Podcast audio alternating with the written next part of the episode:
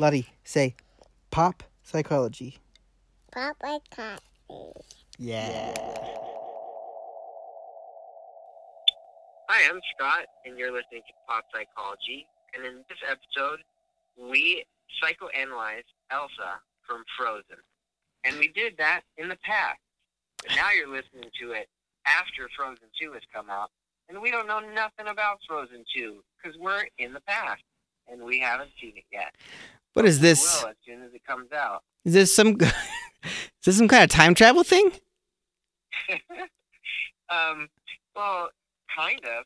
Um, we're continually traveling in the into the future. Hmm. Whoa. And, uh, yeah, and so uh, when we record something, uh, it's in the past of when it gets released. And so when they listen to it, they get that make sense? teleported into the past? It's kind of like um, it's kind of like uh, Like if they listen to it, could they tell and and all of a sudden they're in the past, could they tell past them about what's going to happen in the future like a, like who's going to win a sport game? Well, no, that would be cool, but you can't actually talk through a podcast. The only way to engage with a podcast is to listen to it. Hmm. Okay, well, not as cool as I thought. What's that movie uh, with Keanu Reeves where they go back in time? Um, you mean Bill and Ted? Yeah, Bill and Ted. So it's it's kind of like it's like Bill and Ted, but it's like Bill and Ted before they travel back in time. You know when they're just like going forward in time uh, at the rate of just like a normal clock. Ye- uh, huh. Yeah, It's do, like that part of Bill and Ted. and don't they have like some kind of special machine that lets them do that or? No, it actually just happens. You don't need to do anything. Oh, huh. Doesn't Yeah. sound sounds kind of lame. Or in like uh, Avengers Endgame, Mhm. um, oh yeah. pretty much through throughout it, except for the part where they're like going to the stuff. But throughout the rest of the parts of the movie, they're just like uh, into the future at Mhm. just a normal speed. Huh. Okay. I think I'm following. Yeah. Okay, well, should we let them listen to the episode? Yeah, listen to it. Listen to it. Just final uh final clarification, you're going to hear that Frozen 2 hasn't come out yet. That's wrong.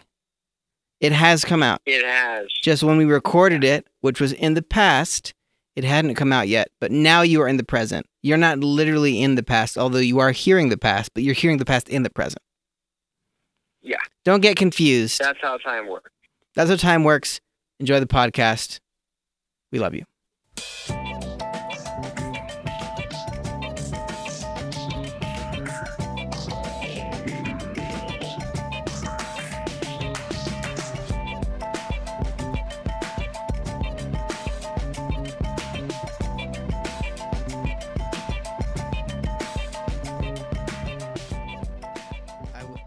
To, I'm trying to kind of capture more of a sense of audience. Uh huh. Oh. So that's why maybe I want to start by saying something like, Oh, hey, Internet. Uh, I didn't see you there. We're glad you could join us today. This is Pop Psychology, a podcast about uh, psychology and pop culture. We take uh, characters from pop culture and we try and crawl inside of their guts to see what's going on. gross. Yeah, specifically the brain part of the guts. Yeah. Head and guts. specifically the mind part of the brain. Yeah. Oh yeah. Um, this week, what are we, what are we doing? Frozen. Anna and Elsa, let it go. Anna and Elsa, let it all, Let it all hang out. let it all let go. yeah. Tell me about, what do you think about Frozen? Have you seen the film before? How many times have you seen the film? How many times did you see it in theaters? Uh huh. So my friends and I got kind of obsessed with Frozen when it came out in 2013. As did we all. Yeah, man, that was so long ago.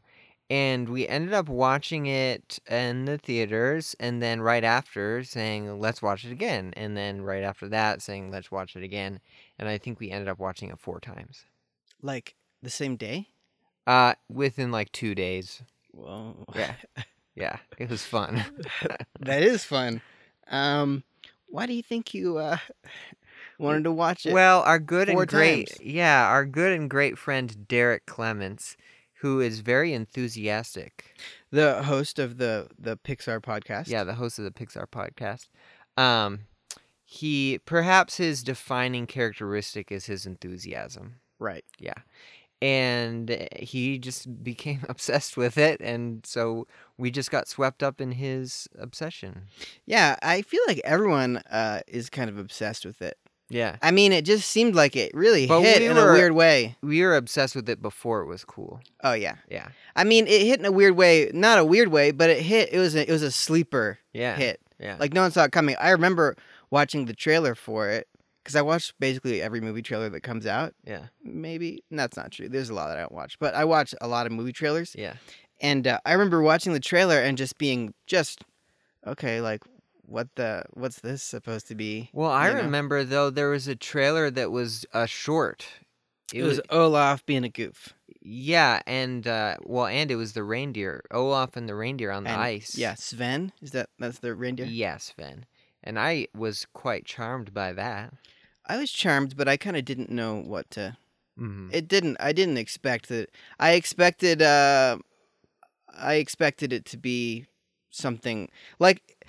I remember being very excited about in like computer animated yeah. films. Yeah. And then there being a period where it became obvious that people were just mass producing them. Yeah. You know, like the Nut Job came out. Uh-huh. You yeah. know, Yeah. and uh B movie. right, exactly. I never even saw a B movie. Yeah, me neither. Jerry Seinfeld was in it. Yeah. He came out of not being in things Uh-huh.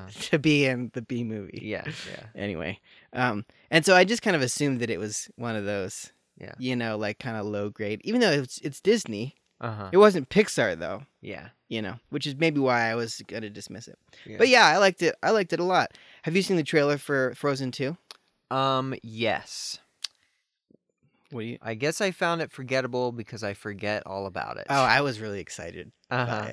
Oh wait, yeah, no. Well, there's a line that's like, uh, before Elsa was uh, af- afraid that her powers were too much, but now, for the world, but now are they gonna be enough? Yeah, except for they didn't. It wasn't as lame as that. Uh huh. It Yeah. was the troll, Yeah. little troll king, yeah. and he was saying it to her, Yeah. which is cooler than how you just said it. Yeah. We were afraid that your powers were too much for this world, but now we have to hope that they're enough, or something like that. Yeah. Yeah. Well, Yeah. I think that's cool. Yeah, that is Cool cool. Line. Yeah. it wasn't as cool. It wasn't cool when you said it. Yeah. No. Well, agree to disagree. No, I disagree to disagree. Um, I have a I have a frosty beverage here that might get in the. So if you hear some clinkle clankles, this is our our sponsor, Orange Liquid. it's one of those uh, Mio Uh, squeeze things. You squeeze it into your water. oh. So maybe we could get them to sponsor us. Just make the check out to Scott Parker. Well, no, me. I'll still, I'm the one that drinks it. Yeah, I'll share some with you. It has caffeine in it, which is what I like about it. Oh. And also, I like about it that sometimes they don't even pretend like they're trying to be a fruit flavored. yeah. They have a flavor called Green Thunder. Uh huh. Yeah. And it's like, it's just shockingly, supernaturally green. Uh huh. And it tastes like garbage. Yeah. But some of their other flavors are pretty good. Hey Jared, did you ever think? Did you ever think that you might have ADHD? It's getting real in here. um, would I get to take Adderall? Yeah. I might have it. well, that that could explain your relationship with uh, caffeine. Caffeine, yeah, yeah. Well, I can explain my relationship with caffeine, and that is I had an 8 a.m. Uh, stats class Uh huh. um, No, that's two not. two semesters ago, Uh huh. and uh, I started taking caffeine every morning to not die, Uh huh. and now I never want to quit. And I, but I could quit whenever I wanted, but I never want to. Um, we were talking about M- Mio, the delicious tasting, good for you, uh, um, generous sponsor of podcasts, beverage company. Yeah, and I can say from my experience with this beverage, uh, it looks good. Yeah, it looks like it's made from the freshest of juices. The freshest of orange chemicals. Right. Yeah. Yeah, Fresh from the factory. yeah. Which that's a pet peeve of mine actually, is people referring to chemicals as if that somehow means like, uh, like synthetic. Mm. You know, Right. because literally, if that was orange juice, it would be have just as much chemicals. It would be just chemicals. Yeah, or if Right. it was pure water, Right. it would be just Yeah, as true. much chemicals. Yeah, true. you know? Um, this is a, a side note, but that is I'm so I'm doing some research on um, what students are taking away from intro psych courses, Hmm. and I'm interested in how intro psych courses kind of subtly uh, nudge or shift what what students believe about like what it means to be a human being. You know. Mm-hmm. And um, I've been surprised. I've been doing interviews with people, and I've been surprised at how many students talk about chemicals a lot. Yeah. That's like one of the big things they take away from yeah. from the class. You know, is is this idea that um, there's a bunch of chemicals behind everything. yeah. Yeah. M- uh, meaning like neuro uh, um, uh, neurotransmitters and stuff Yeah. like that. You know. I'm telling you, man, we are projecting the structure of the unconscious onto these chemicals, scare quotes, in the same way that the alchemists did. Say no more. Yeah. That's enough said about that. Anyone, self-explanatory. clear as a bell. yeah. Um, shut up about that.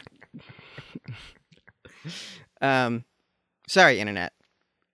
We got distracted. Is our audience the internet? It's all of the internet. Okay.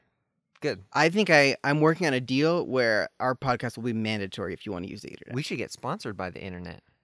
yeah, Yeah. Like before you can log on and use the internet, you'll have to listen to the podcast. Yeah. Yeah. I mean, I think I can get it done. Yeah. That I just got to find the internet company. Yeah. Um. So, uh, Frozen. Did Yeah. you watch? Did I send? I sent you some clips. I mean, I showed you some clips. I mean, I pulled up a clip for you. I just watched the first 15 minutes of the movie. Good. Yeah.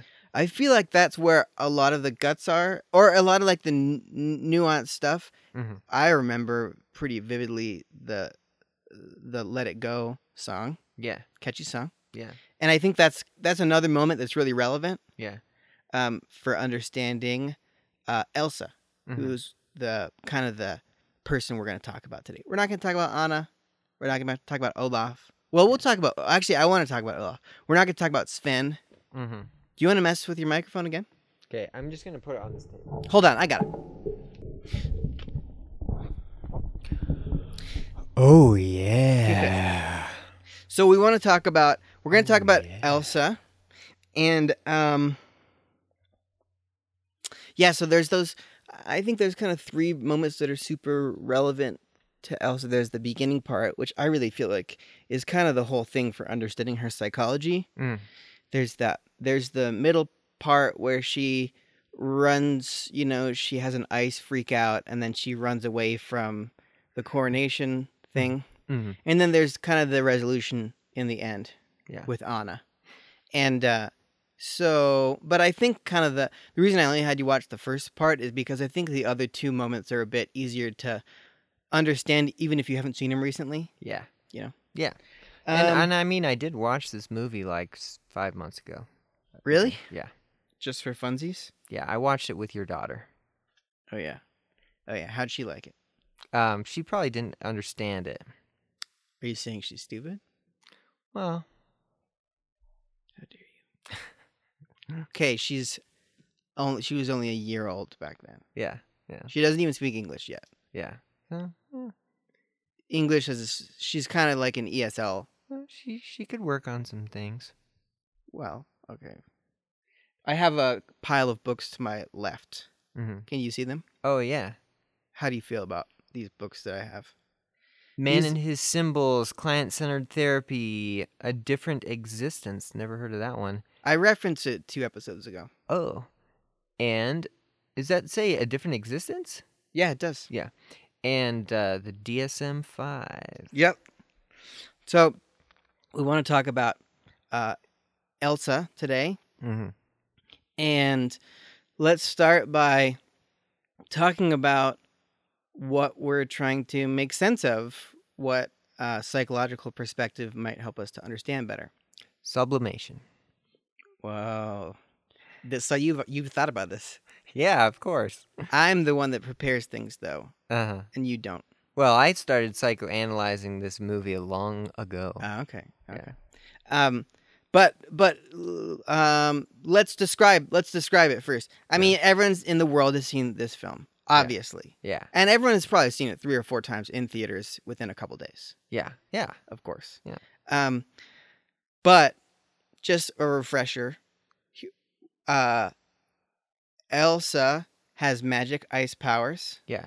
they seem the well, this is like the this is like the part of the of a case history where we're describing symptoms Yeah. she has magic ice powers um they go haywire out of control when she's um psychologically uh out of whack Yeah. and I I initially wanted to say when she's mad or scared, but I kind of don't necessarily think that that captures all of it. Yeah. You know, Yeah. we can come back to that. Yeah. Um, she uh responds to this by isolating herself from everyone. Yeah. Um, and well, I guess we can just start with that. Yeah. Is that uh, also what's what else is relevant? She was close with her sister. Then she decided she needed to push her sister away. Yeah.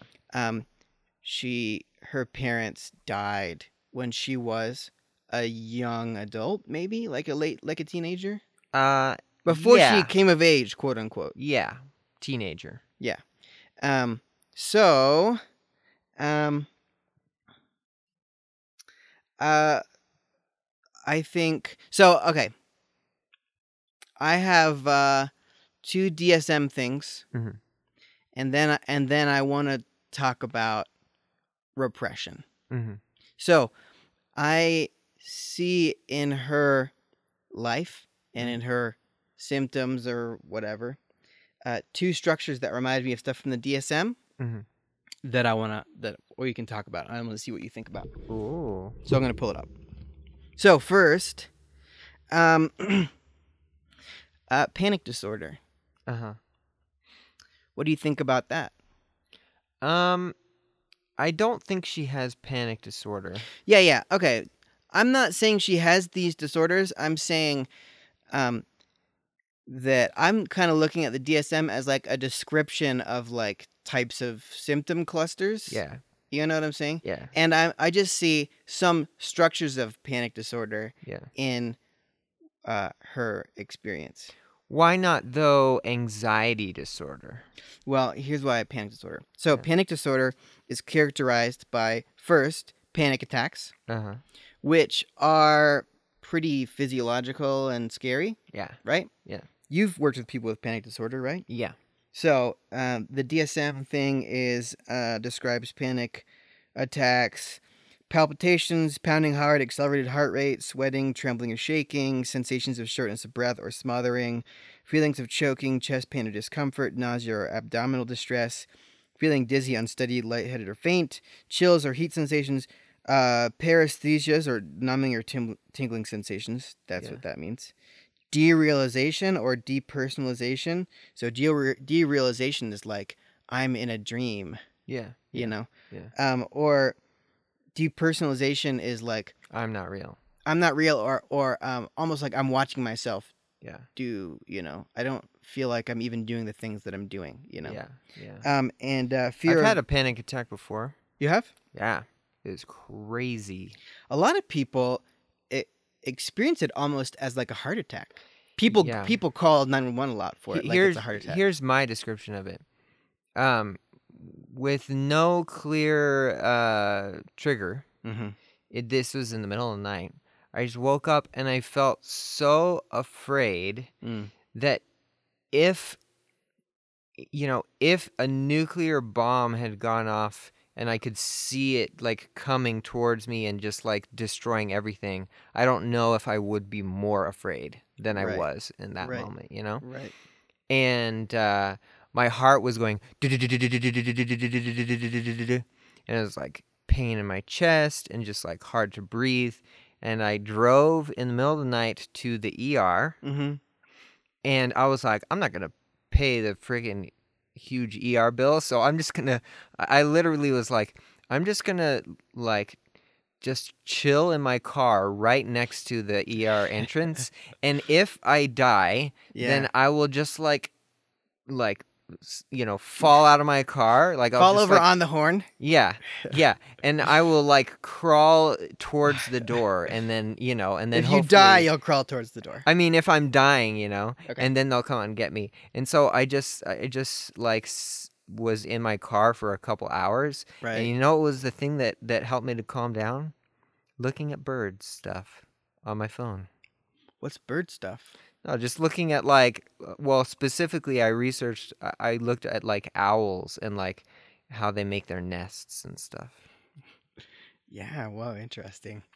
And We're gonna come back to that. it called me yeah and it calmed me down enough that i could felt like i could go back to my house So why why did you think it was a panic attack rather than like a heart attack?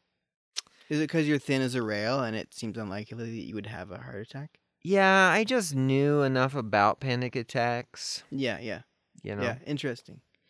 Um. So you're right. I don't think she has panic attacks per se. Yeah. But here's the here's the second part. That's just a panic attack. Yeah. Panic disorder is um so uh, having a panic attack uh, attack that's followed by 1 month or more of the following.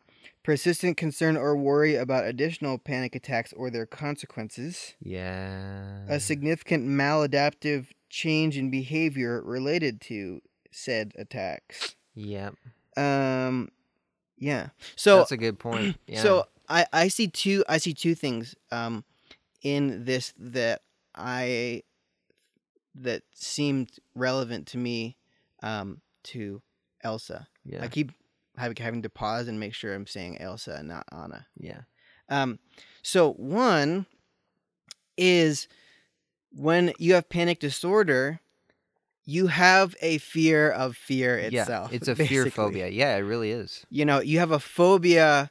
You you feel panic about not having a panic attack, yeah which is so paradoxical and horrible, and and builds on itself. yeah It's this building, you know, uh, up and up and up type of response. It's a it's a vicious cycle. It, Yeah, it, totally. It fuels itself. Um, and then second, you restructure your life yeah to try and um, control uh, having a panic attack. yeah You know, yeah or when you might have it, so people they won't go in public because a lot of people have it's it's kind of the fear of having a freak out in public is Yeah. a big part of it for some people yeah you know so they won't go in public um or uh you know they'll mm, always be looking for the exits and easy way outs of places Yeah. or stuff like that they Yeah. do these kind of warding behaviors sometimes people like shut themselves in because they just can't handle being in public you know yeah and and elsa definitely has that oh totally i blame the trolls well i don't blame the trolls Okay, the trolls. What they did was they were basically they're like, they were like, and hold a gun to your head and say, "Don't be afraid, or I'll shoot you." right You know what I'm saying? right right what is what does he say he says like He you have says, powers and they're great and they can do beautiful things "There's beauty in it, but also great danger. right You must learn to control your powers, and beware of fear." Right. Beware of fear. Yeah, shoot. yeah. Beware of fear. Well, and then her and then her parents if you're internalized that. Yeah. it'll be dangerous. Yeah. Um that reminds me of another uh, episode that I want to do. I want to do the Babadook. Uh huh. You ever seen the Babadook? I haven't seen that. Neither have I, but I I know it there's a similar structure in that which is the more you try not to believe in the Babadook, the more real and more powerful he gets. Oh, So it's this escalating. You are trying to deny his existence, and you're Yeah. denying his existence, like feeds his existence. you know? Yeah. Anyway, That's freaky. yeah, it's freaky. Um, yeah. Okay. Well, then her parents internalize the those instructions in, in kind of in the worst possible way. You Yeah. know, I think her dad's the one that comes up with the conceal, don't feel, don't let it show Yeah. line, which is like the worst Yeah. parenting line Yeah. of all time. Let me give you another. I mean, he does kind of get it because she's getting upset, and he's like, "Don't get upset. That makes it worse." I know. Yeah. But even that line is like, Right. "Don't freak out." Right. And I want to come back. I want to come back to the parents at the end. Yeah. But let me give you another DSM one: Mm. obsessive compulsive disorder. Mm-hmm. This one's this one's a bit of a stretch. I'm not saying she has it, but I'm saying there's some there's some there's some similarities. There's some structural similarities here. So, Mhm. um, recurrent and persistent thoughts, urges, or images that are uh, that are experienced um, as intrusive and unwanted. Mhm. They cause uh, marked anxiety or distress. Yeah. Uh, the individual attempts to ignore or suppress such thoughts, urges, or images, or to neutralize them with some other thought or action. And then, and so that's the obsessive part. And then the compulsive part is like some kind of compulsive warding off behavior, Yeah. which a lot of times is like, um, a- a lot of obsessive compulsive obsessions are about like cleanliness Yeah. you know so people will clean their house obsessively because they feel like they're dirty or they'll wash their hands a hundred times but it'll also be like little uh rituals to ward off unwanted thoughts Yeah. you know Oh like yeah, it can be all sorts of things. counting or balance or flipping light switches on and off a certain time certain amount of times or they're afraid their house is going to burn down so they check to make sure they w- turned off the stove like 10 times you know because Mhm. did I really, you know? So here's do you see any connection there? I do you see any connection there? I, I I would need to interview Elsa a little more. Well, here here's all here's all I'll have to say is that for her as part of the um her gloves almost become a symbolic way of warding off yeah. Yeah. um this negative emotion, yeah. you know? Yeah. And so she starts to lose control when she takes her gloves off. Yeah. And then when Anna pulls her glove off, that's when, you know, they have that confrontation during the coronation. She pulls one of her gloves off. That's when she really loses it. uh huh. Yeah. you know. Yeah. So, um, I'm not saying that she's obsessive compulsive, but I'm saying, like, can you see that structure there? Um. Yes. Like the glove becomes a symbolic thing that to her, it, it's um, Like a ritual. it's a ritual. It's a, it's a Yeah. comforter. Yeah. You know, it's a baby blanket. You know, Mhm. kind of thing that kind of, um, neurotically she feels is keeping her symptoms at bay or something. Yeah, but it's actually keeping them alive. Right. Ooh, That's yeah. the thing with the compulsions is it feels like in the moment, you know, it's uh, warding off the thoughts, right. the obsessive thoughts. Um, but um, you know, in the the bigger picture is it's keeping the thoughts so so charged, Mm-hmm. you know. Mm-hmm. Which is why the therapy for obsessive compulsive disorder a lot of times is behavioral. Yeah. It's it's about breaking that that bond, which is why, and it's like really dramatic and you know it's just exposure therapy. Yeah. You know, it's like oh you're afraid of dog poop, swim in a pool of dog poop, Yeah, yeah. just roll around in it. Well, there are people who are um who have like the cleanliness thing Mm-hmm. and uh the thoughts of like I'm I'm tainted, I'm gross or whatever and, and so they will do cleaning stuff or whatever. And there there is an OCD specialist therapist who keeps human urine in her office Uh huh. um to do exposures. Uh huh. Right. Right. Yeah. Right.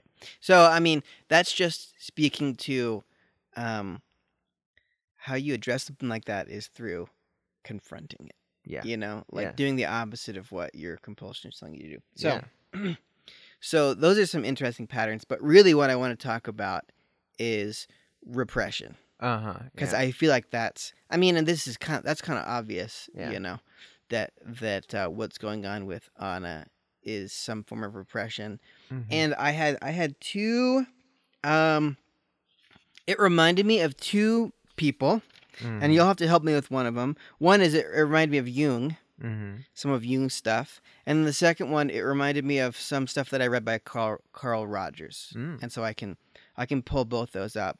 But I, I first I'll just say that um, when you when you say repression, a lot of times um, it has like a Freudian connotation, and I think it seems like kind of a theory laden word. Do you do you have that association? Yeah. Yeah.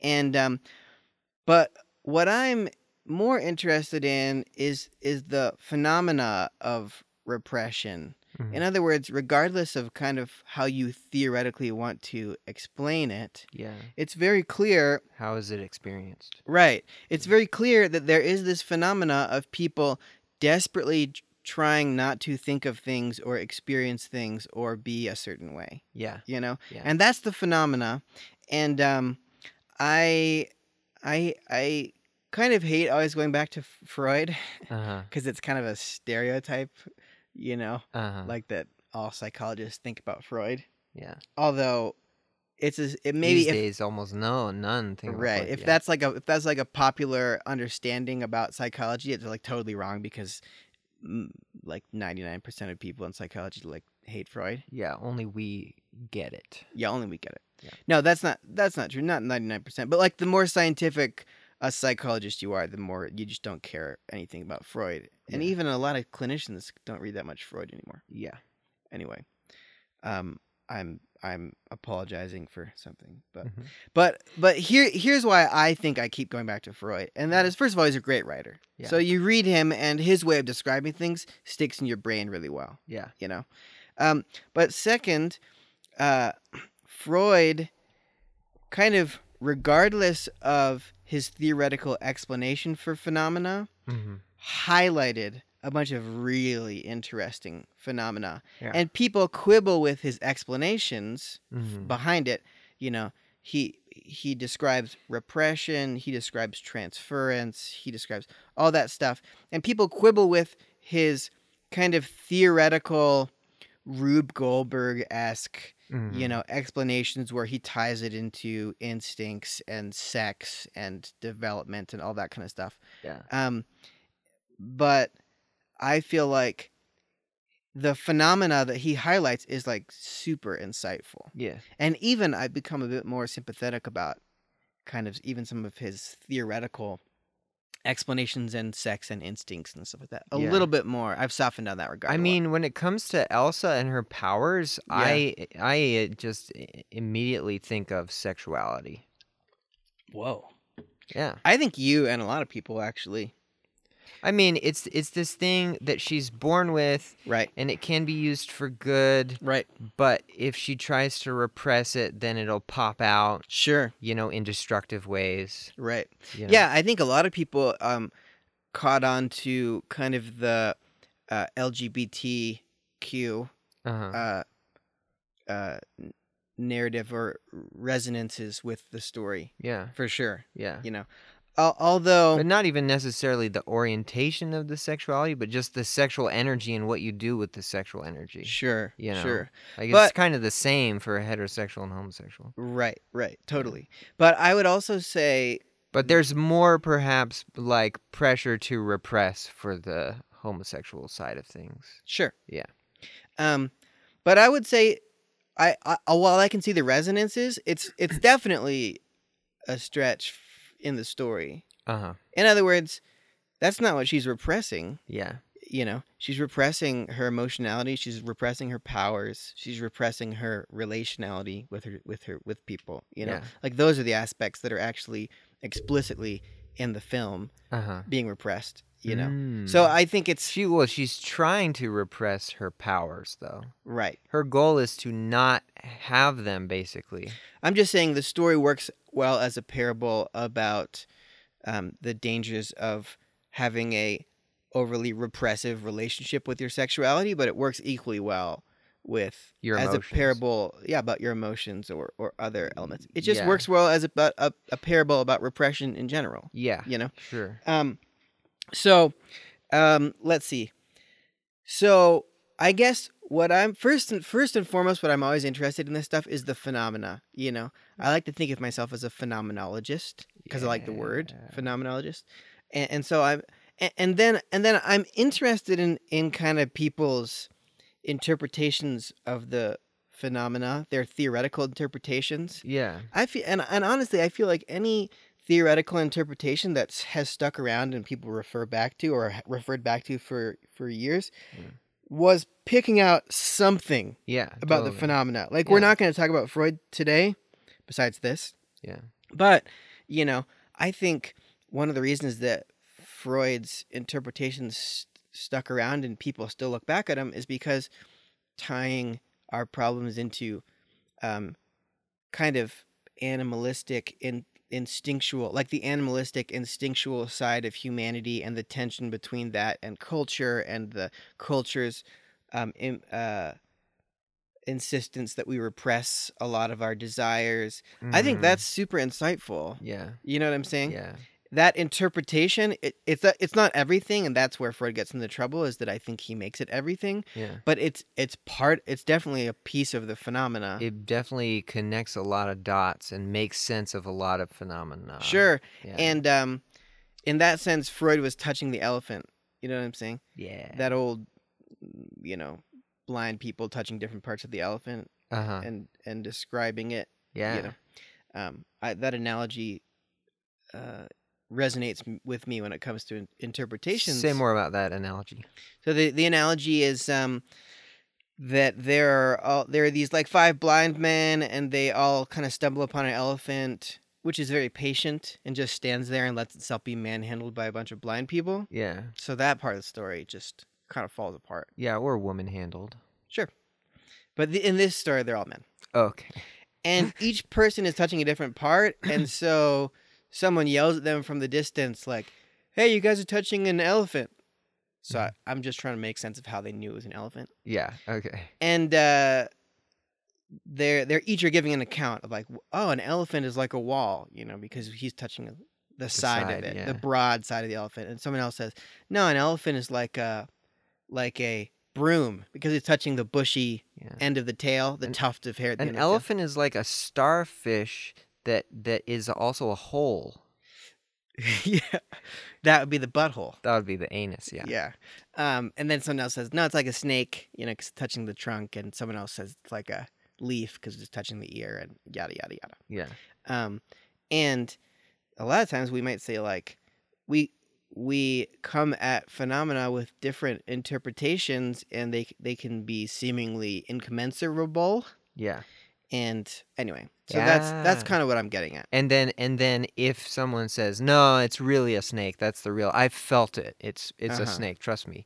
Then that's not recognizing, you know. And that's maybe what Freud did was he discovered some really cool parts of the elephant, but then he, right you know, mistook Yeah. it for the whole thing. Right. Yeah, yeah, and you know, um anyway, uh, that, I'm just I'm just trying to say that this is why these kind of even seemingly incommensurable interpretations Yeah. are interesting to me. If and also you could be totally off base. So someone could be providing an interpretation and they say, "Oh, it's like a mouse." Yeah. And it's like, "Dude, you're not even touching the elephant. You're touching a mouse." Yeah. You know? Yeah. and uh but if a, if an interpretation is good Yeah. you know then it's highlighting some feature it, it's it's almost like listening to a really complicated symphony Yeah. and it's pulling out like oh the piccolo listen to what the piccolo's doing what does that mean about the whole Yeah. symphony you know Yeah. kind yeah. of thing So we're not gonna we're not gonna fully describe the rich dimensions of Elsa and her uh, all the way to her unconscious and the structure of her ego. sure yeah but okay so that was a big like lead up to this But I think we will revisit Freud because what about sublimation? Yeah, sublimation, totally. Um, so two interpretations that I want to highlight. One would be Jung. Yeah. And you'll have to help me with this. I don't know Jung that well. Yeah.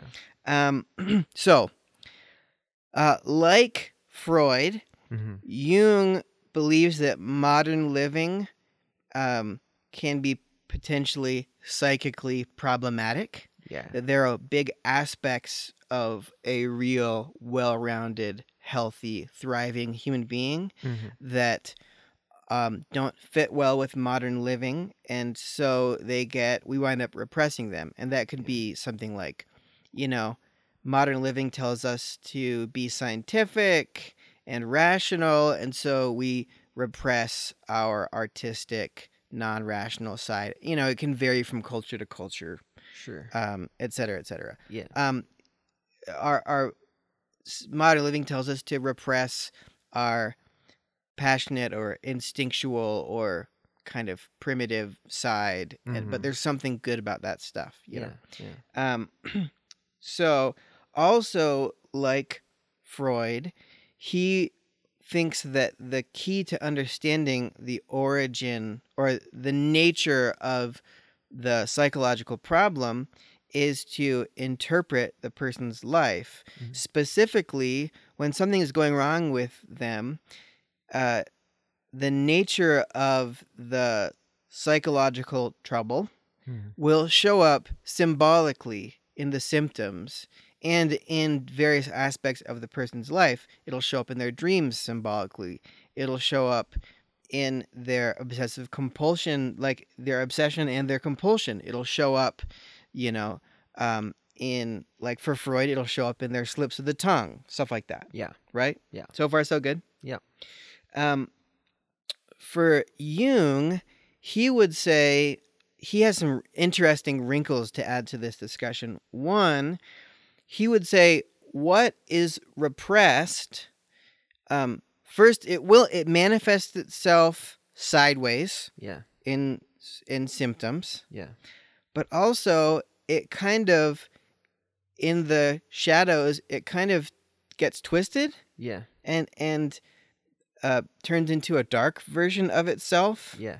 so like there's a there's an appropriate version of assertiveness um masculinity Mhm. femininity whatever there's like healthy versions of those Yeah. ideas um, those structures those patterns Yeah. but if you are repressing it it's going to come out in a weird distorted In bizarro shadow version form. right Yeah.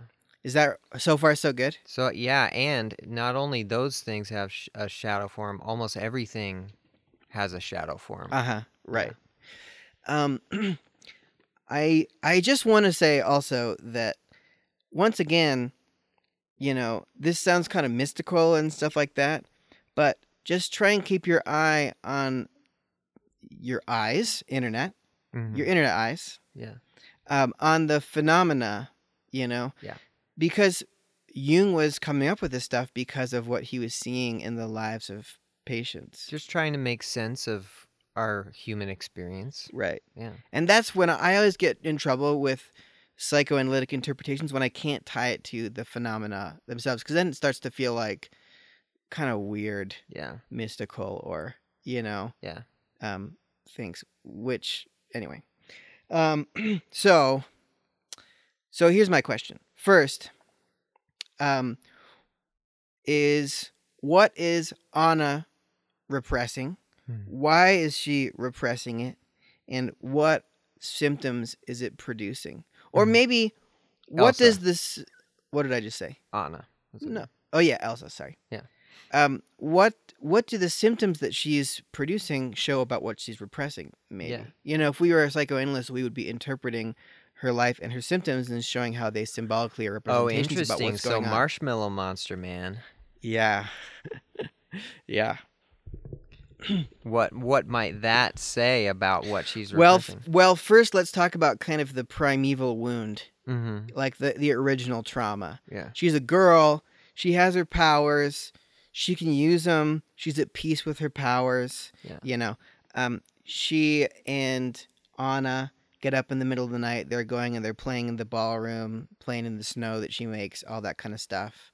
Um, she, uh, Anna starts to kind of go get fast and loose, doing dangerous stuff.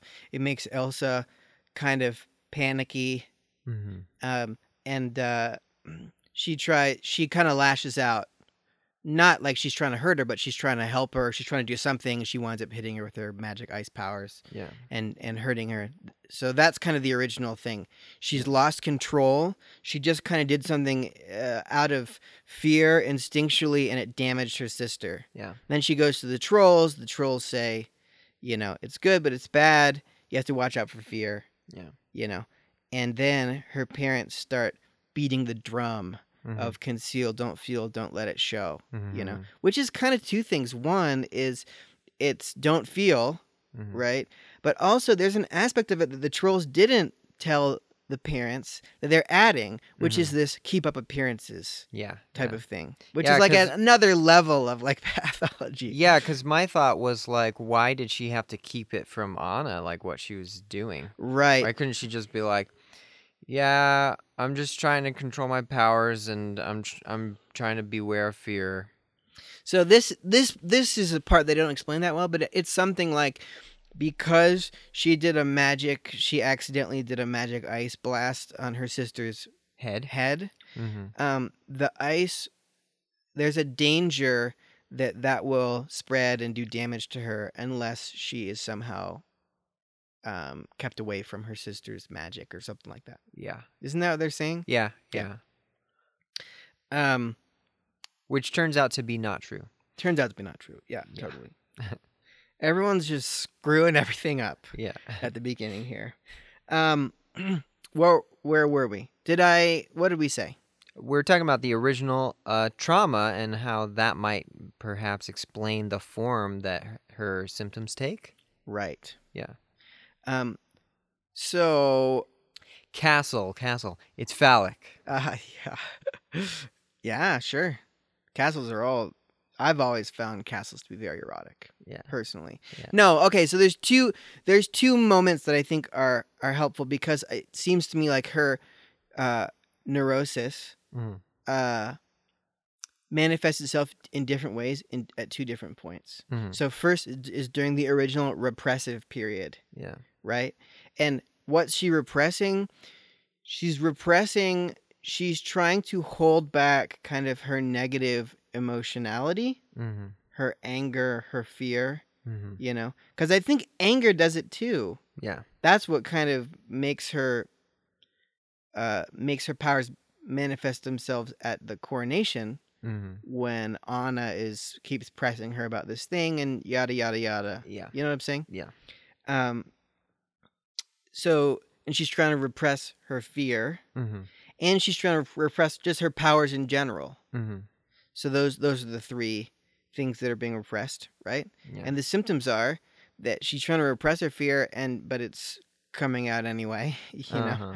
Uh, she's still afraid. Repressing your fear just makes your fear that it doesn't work. You know. Yeah. and um and then the second thing is it doesn't even work with her powers because they keep manifesting themselves anyway Yeah. so here's the second moment But are you looking at the content of her symptoms? The content is spikes, right castle, right but castle's in the second moment marshmallow man.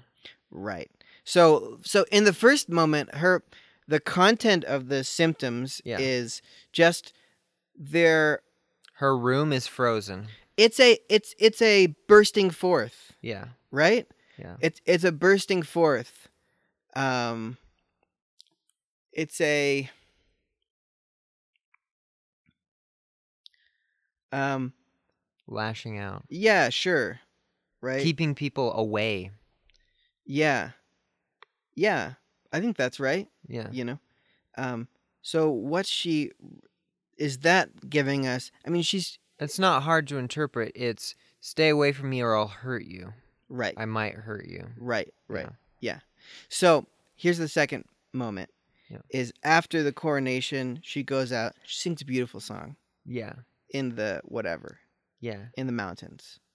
Um, let it go, let it go, go. Etc. etc. So what's happening in that moment? She is um uh she's not gonna repress anymore. Um, yeah, she's not going to repress her powers. Yeah, or her emotions. yeah, she's not going to repress her emotions. Right. Yeah. Although it's interesting because being able to express her powers gets rid of the negative emotions, Mhm. right? So it's not like she's not going to repress her fear. She doesn't have any fear to repress. Yeah, you know, totally. because yeah. she's out there in the in the wilderness and there's no one to hurt, you know. Uh huh. So she can just kind of let it all hang out. But this is what Jung would say is like um, identifying with the archetype, Mm. you know? Um, and perhaps I would say identifying with the shadow of her powers, Mm. you know? She's isolated from other people. It's, uh, you know, not only is it an ice palace, but it's like spiky and Mhm. stuff Mm-hmm. and um you know the uh marshmallow man like the big snow monster thing His name is Marshmallow. oh yeah whose name is is marshmallow Yeah. he uh um is like ag- aggressive and you know stuff and so Mhm. that's the shadow side So this this is what I took from it. In this second part, while she is um she uh has made a transition and she's at a new psychic equilibrium, but it's also unstable. yeah And, w- and because and we can tell it because it's still producing symptoms. And what what symptoms is it producing? Marshmallow. Yeah oh and the whole city Everything is frozen is out. frozen yeah Also, Olaf. uh-huh Olaf shows up oh, during that period. which is interesting, is also kind of an unintended manifestation of her powers. yeah Um, so Which she's Olaf is the most uh free with his emotions. free with his emotions, loving, accepting.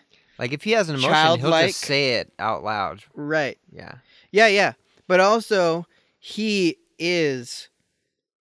He is the loving, you know, uh, uh, accepting, affectionate, you know, Yeah.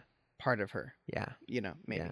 Yeah. So during this second period, even though she stopped repressing her powers, she stopped repressing her emotions, she's repressing her relationality, she's repressing, she's trying to deny her need for other people. Yeah. And that's why I think it still is producing uh, symptoms, it's still producing side effects, which is why I think it doesn't make sense to say that it's that um, she needs to watch out just for fear. Yeah. You know, it's just basically, you know, her ice powers are basically equivalent to like a barometer for her mental health. Yeah. You know what I'm saying? yeah. And if she's out of kilter in any way, they get out of kilter. yeah. You know, and when they're out of kilter with fear or with anger or with her uh, fracturing this part of herself, which is this relational need for other people, um, uh, being willing to be intimate or open with other people, which she was kind of repressing before, but kind of trying to. She was still being part of society, even though she was trying to keep it in check. You know what Yeah. I'm saying? So now she has given up the other two repressions, but has gone 100% into this other repression, Well, which before she was kind of half and half. You know, it's like I'm not going to completely just completely uh, isolate myself from every person in the world. Mhm. Um, but now she's like all in. Yeah. I'm I'm totally rejecting that side of myself. I tried to kind of be near people, but not in relationships with people before. But Mhm. now that didn't work. I'm just gonna cut that part of me off. yeah. You know, Yeah. You cold could never bothered me anyway. Yeah, you could see it as an as another repression, but I don't I don't see it quite that way. I see it as she was repressing before, and now what's the opposite of repressing? She goes to the other extreme, which is just giving into completely. So it's the it's the you know person who's repressed their sexuality and and you know masturbation is bad and all this stuff who when they when they finally kind of break from that they go to the extreme in the other direction Uh huh. you know Right, but except for. Yeah, yeah, extreme in the other direction, and they're being untrue in a different way. yeah yeah because then that thing that they were repressing um it uh, now their master Right. is now imprisoning them. Right. You could say, Right. and so they're not they're not integrating right. They're not that integrated. part into into themselves. Right. You know? The it just i- i- you know the trolls their instructions were just so woefully inadequate. Right. You know, instead of saying there's beauty in it, uh, but there's also great danger and beware of fear. Right. They should have said this is a, a you know a, a part of who you are and you you need to learn how to use it in good ways. hmm I mean, just as simple as that. Like, you know, Yeah, but she it can also kill people. yeah, You know. yeah. So Well, you it's can hard. you can say this is a natural part of who you are, and it's it's powerful, and Right. so you need to learn how to use it in good ways, not in destructive ways. Right. You know? Yeah. Yeah. Yeah. Yeah. Totally. The emo their their emotional intelligence advice was really bad. Yeah. Yeah, totally. Um, I but honestly, I think that um, a part of the let it go moment is a rejection of her is a rejection of something. It's a rejection of her relationality. It's just saying I'm too bad or being in relationships with other people doesn't work. I tried to be around even i tried even to strike this middle ground and being around people, you know, but keeping them safe and that didn't work. So I just can't be around people. I need to be alone, Yeah. you know. And that even though it's maybe a, a better well in a sense she's moving forward because she has accepted part of herself but but she's still fractured she hasn't integrated she's not integrated yet like you Yeah. said she accepted that part at the expense of the other part and she needs Yeah. to find another way to to integrate them together Yeah. and so how does that show up in the symptoms well first of all it shows up she's freezing everyone out Yeah. in the town she's it's a perpetual winter everywhere Yeah. you know Yeah. because she has rejected uh you know uh, others uh hmm relationships with, with everyone Yeah. and so i think Well, it's, it's like symbolically it works pretty well if you give in, if you completely give in to the thing that you're that you've been repressing, and it and it it becomes your new master, it doesn't only affect you; it affects the the ones people around you. mm-hmm sure yeah and then and then i think um olaf is another manifestation it's the um it's the uh, affectionate you know um familiar uh you know side of her that she's pushing away Yeah. Yeah. that part of her creates Olaf. Yeah. You know, and then and then also and and sh- and her the other part the shadow side of her powers tries to destroy that part of her yeah. Oh damn, yeah. Yeah. Shit. Through Marshmallow. yeah Yeah, the big ice monster. yeah And that one's a bit more explicit because they show up and she's like, "I'm gonna create an ice monster to scare you guys away." yeah You know, so that one might not even function that well as a as a symptom because it's something that she's intentionally doing. yeah Anyway, But so it's not who she really is It's not who she really is. So the third moment is the end where she integrates. And how is it that she's able to integrate everything together? um well she is she is touched by anna's uh act of love Mm-hmm. and uh Oh, sorry. Before we go on, uh, just just another reference to the great J. H. Vandenberg, who says that um, psychopathology is the science of loneliness. mm, I mean, we're just seeing it in every like in every episode. yeah you yeah, know that when someone that like it's definitional of psychopathology that it's various forms of isolation you know? Which I think is why getting a diagnosis can feel so good. It's it's like there's other people like me. You Mhm. know what I'm saying? yeah yeah Yeah. okay sorry uh So uh, at the end, I'm not gonna go through all the details, but Anna saves Elsa. Through an act of self-sacrifice Yeah, through an act of self-sacrifice, Mhm. and then that melts Elsa's heart. Because here's Yeah. the thing: at the beginning of the film, the ice guys sing "Beware the frozen heart." yeah But the only person whose fart, whose fart is is Hosen in the film. you switched those is is Anna, but that's not the frozen heart that they're talking about. Mhm. They're talking about Elsa's frozen heart. yeah. You know what I'm saying? Yeah, yeah. Her symbolically frozen Yeah, heart. that's good. Yeah. That's good. It's a switcheroo. Yeah. Because because uh Elsa's heart no, sorry, Anna's heart does get frozen Yeah. when she confronts Elsa in the ice palace, and that's why she's slowly freezing to death, Yeah. you know? But that's not the one they're talking about. That's not the real Yeah. Beware the Frozen Heart.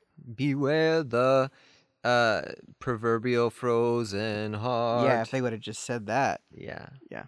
Um, but it's better that they didn't. So, yeah, so it's this act of acceptance and love and self-sacrifice. That melts Elsa's heart. right. It's like receiving grace, Yeah. you know, melts her heart and then she uh realizes that the uh the emotion to use to wield uh her powers in a way that's true to herself is love. Mm-hmm. So it's like if I wield my powers with love, Mm-hmm. then I have control over them Right. because they are a part of me, therefore they are integrated. Yeah. Yeah. So let me give you some Carl Rogers because that's what this reminded me of.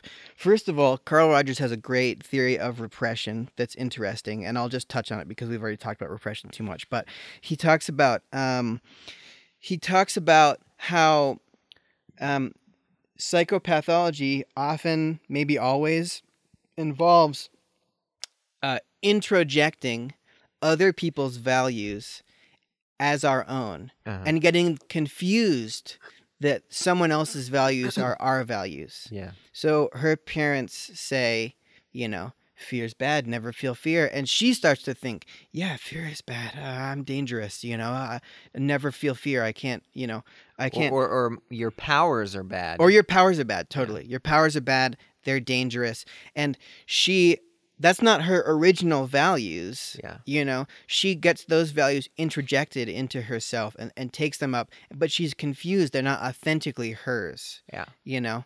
And so he then he talks about how when we have those kind of introjected alien values that we have forgotten aren't our original values, aren't kind of authentically ours, um, begins to, well, he says, psychological maladjustment exists when the organism denies to awareness significant sensory and visceral experiences, which consequently are not symbolized and organized into the self. When this situation exists, there's basic or potential psychological tension. Mm. Very, very put in different language, but very similar to you know what Freud or, or Jung might say. There's a similar Yeah. structure to it, Yeah. right? yeah. But I like his I like his idea, which kind of ties into uh, ideals of authenticity. Yeah. You know that we're not being authentic with the values. You know we're inauthentically holding to values that we in our guts we don't really believe in Right. you know and and it's mangling how we experience the world how we experience ourselves how we experience our emotions Yeah. Whoa. yeah Yeah, dude. the other part um the other carl rogers thing that this whole parable reminded me of i kind of said whole there This whole parable. uh, reminded me of carl rogers is a big advocate of the healing power of the therapeutic relationship. Do you know what the dodo bird effect is or the dodo bird's verdict Um, remind me. So, in psychotherapy research, interestingly enough, almost any type of psychotherapy winds up being successful. Yeah. You can go in and talk to a Freudian and talk about how you masturbated when you were a three year old and your relationship with your mother. You can go into Jung and talk about archetypes in your dreams.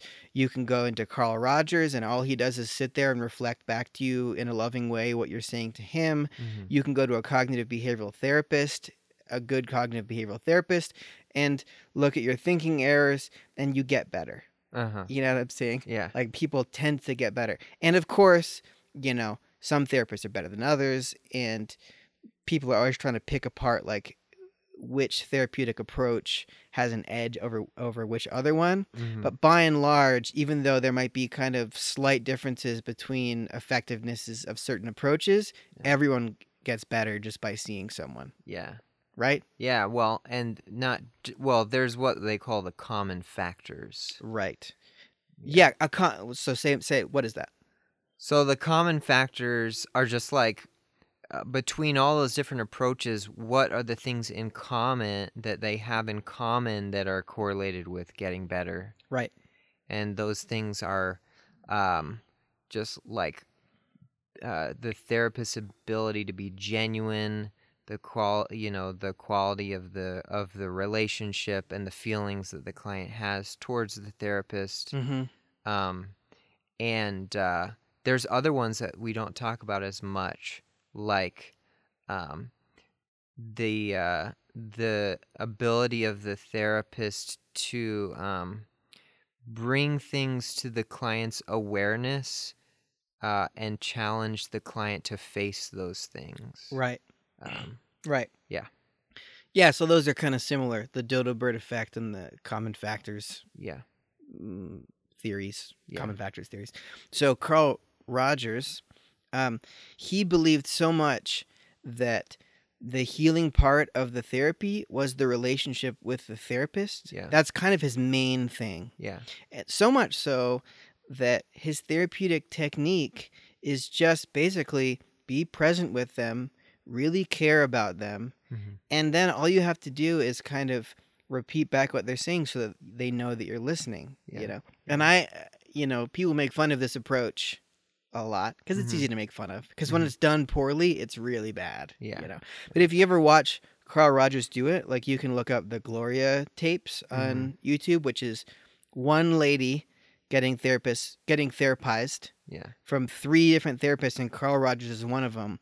And it's just, I mean, I don't know, maybe I'm too, maybe I like Rogers too much, but I just think it's brilliant, Yeah. you know. Yeah. And you can really just tell how much he cares and, and loves her, you know. Yeah. So, And he really does get to the heart of things. sure. which you wouldn't you know if you do it poorly you're just repeating back and you don't get any deeper right. but he gets deeper you know Right. Yeah. Right.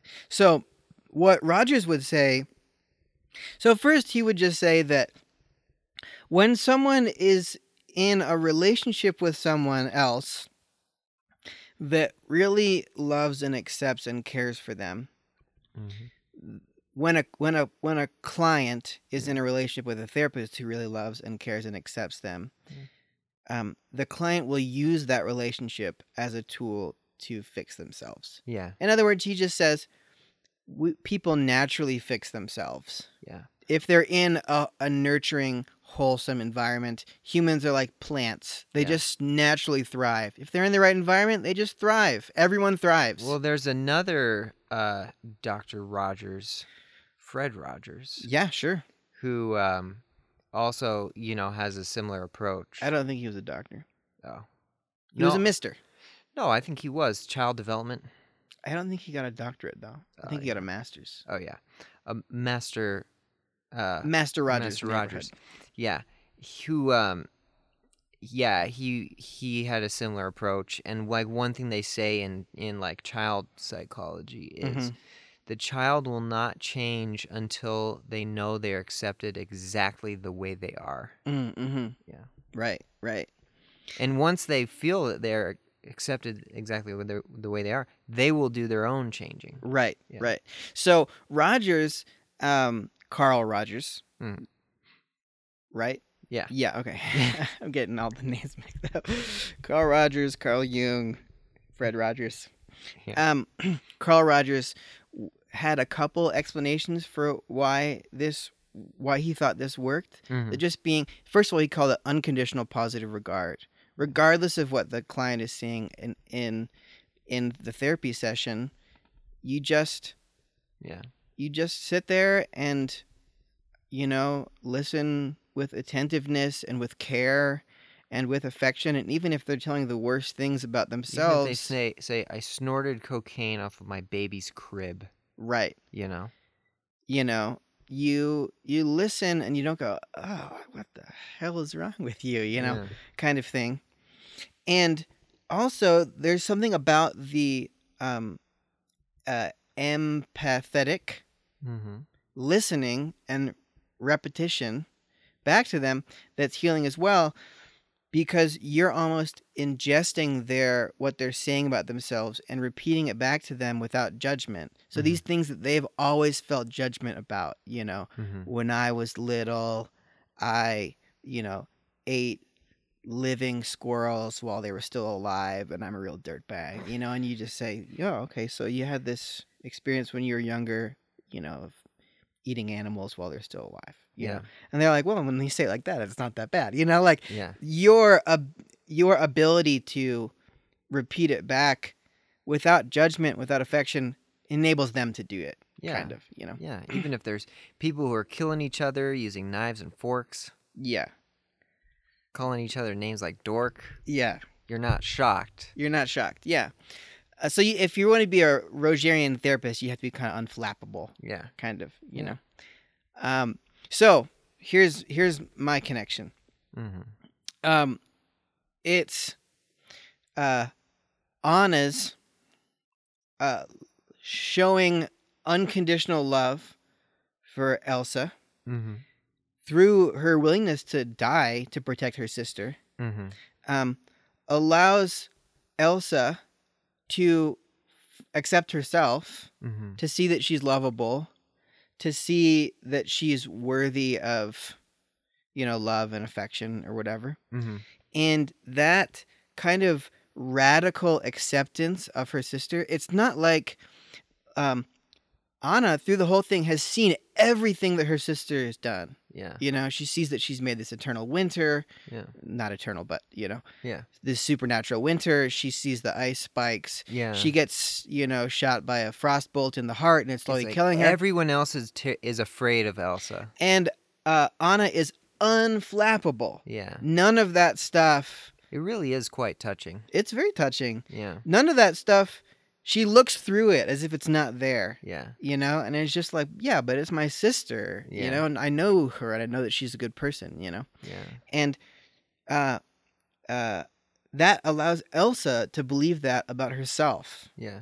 Yeah. You know, Yeah. and so that's so that's one thing. I- It's this self acceptance thing, Yeah. You know? Including her powers. including her powers. Yeah, exactly. Because it's not like um, she she can't now believe that Anna only likes me because she doesn't know what I am. Yeah. You Yeah. know, it's like she's seen the worst about what I am, and Yeah. she's been the person who has suffered the worst of what I can do. you Mhm. know, and it never stopped her from loving me. And so you said it's the it's the love that's healing, but I think here here's the piece that I would add. It's the love and the acceptance that uh, creates the safe place that that enables Elsa to feel safe Yeah. and creates the place where she can use where she can now use her powers Yeah. and not be afraid because if she uses them wrong or she makes a mistake it's not some kind of existential threat. It doesn't make her a monster. Yeah. she can make mistakes because she has someone who unconditionally loves her. The kind of unconditional love that she d- was not getting from her parents. Unfortunately i don't want to speak ill of the dead but they were their love was very conditional or at least it appeared conditional. Yeah. you know because it really feel like felt like they withdrew affection you I, know? I think they really did love her, but um, to a child, it can feel like, sure. Well, yeah, like they viewed her powers as a defect. right You know. Yeah. Yeah. totally that's that's all that i have Yeah. let's see yep that's all that i have Okay, so pretend you are Anna and Elsa's parents, mm-hmm. and I'm the troll guy, and you're coming to me after the initial accident. Okay. okay So a- ask me to like help or whatever. hey troll guy what um what the heck's going on looks like she got sure her hair turned weird Yeah. how can what's going on Okay, let's uh let's see. Okay, I'm gonna I'm gonna fix her head. Okay, there's gonna there's some amnesia effects to that. Um, but uh, Elsa, you're a very special girl. Be careful. mm-hmm Okay. That's it. That's all I needed to say. Yeah. yeah. Listen, everyone makes mistakes. yeah. We still love you, you know, Yeah. and we're, we're willing to help you with your learning about your powers. It's okay, Yeah. you know? Yeah. Basically, if you have a child who has ice powers, Yeah. Just celebrate. validate 'em. Celebrate it. Yeah. Celebrate it. Yeah. Go march in a parade about them. March in the Ice Powers Parade, Yeah. which would be freaking sweet. Yeah. What do you guys think, internet? Did we uh did we is that what's going on here? Did we miss anything? Do our interpretations not make sense of all the facts in this case? Is this helpful? Does this help you? I mean, for me, I feel like it kind of when these type of psychological things work well, I feel like I I kind of see the character better and it makes the film better. Yeah. Is it make are, do our interpretations making the film better or making them worse? Making the film worse. I think it's better, dude. Me too. And I think there's someone sitting at home in the internet where they live and who might listen to this and say, hey, it's okay for me to be me. Maybe someone out there has ice powers. Yeah. You know, You're not a freak. you're not a freak. If anything, we're freaks for not having ice powers. Yeah. Um, reach out to us. We're at Pop Psych Pod on Twitter, Pop Psych Pod at gmail.com, Pop Psych Pop Psychology Podcast on Facebook. Um, and let us know what you thought of uh, of our interpretation. W- let us know what you uh, what psychology stuff you thought of when you were watching the film, and uh, let us know what other films you think we should do. Friends, Yeah. we our cover art is done by blah blah blah blah blah blah. Insert name of awesome artist here. Our music is by blah blah blah blah blah. We're produced and edited by Aaron Parker, and uh, we will talk to you guys Be yourself. in the real in the right near next. in the Near future.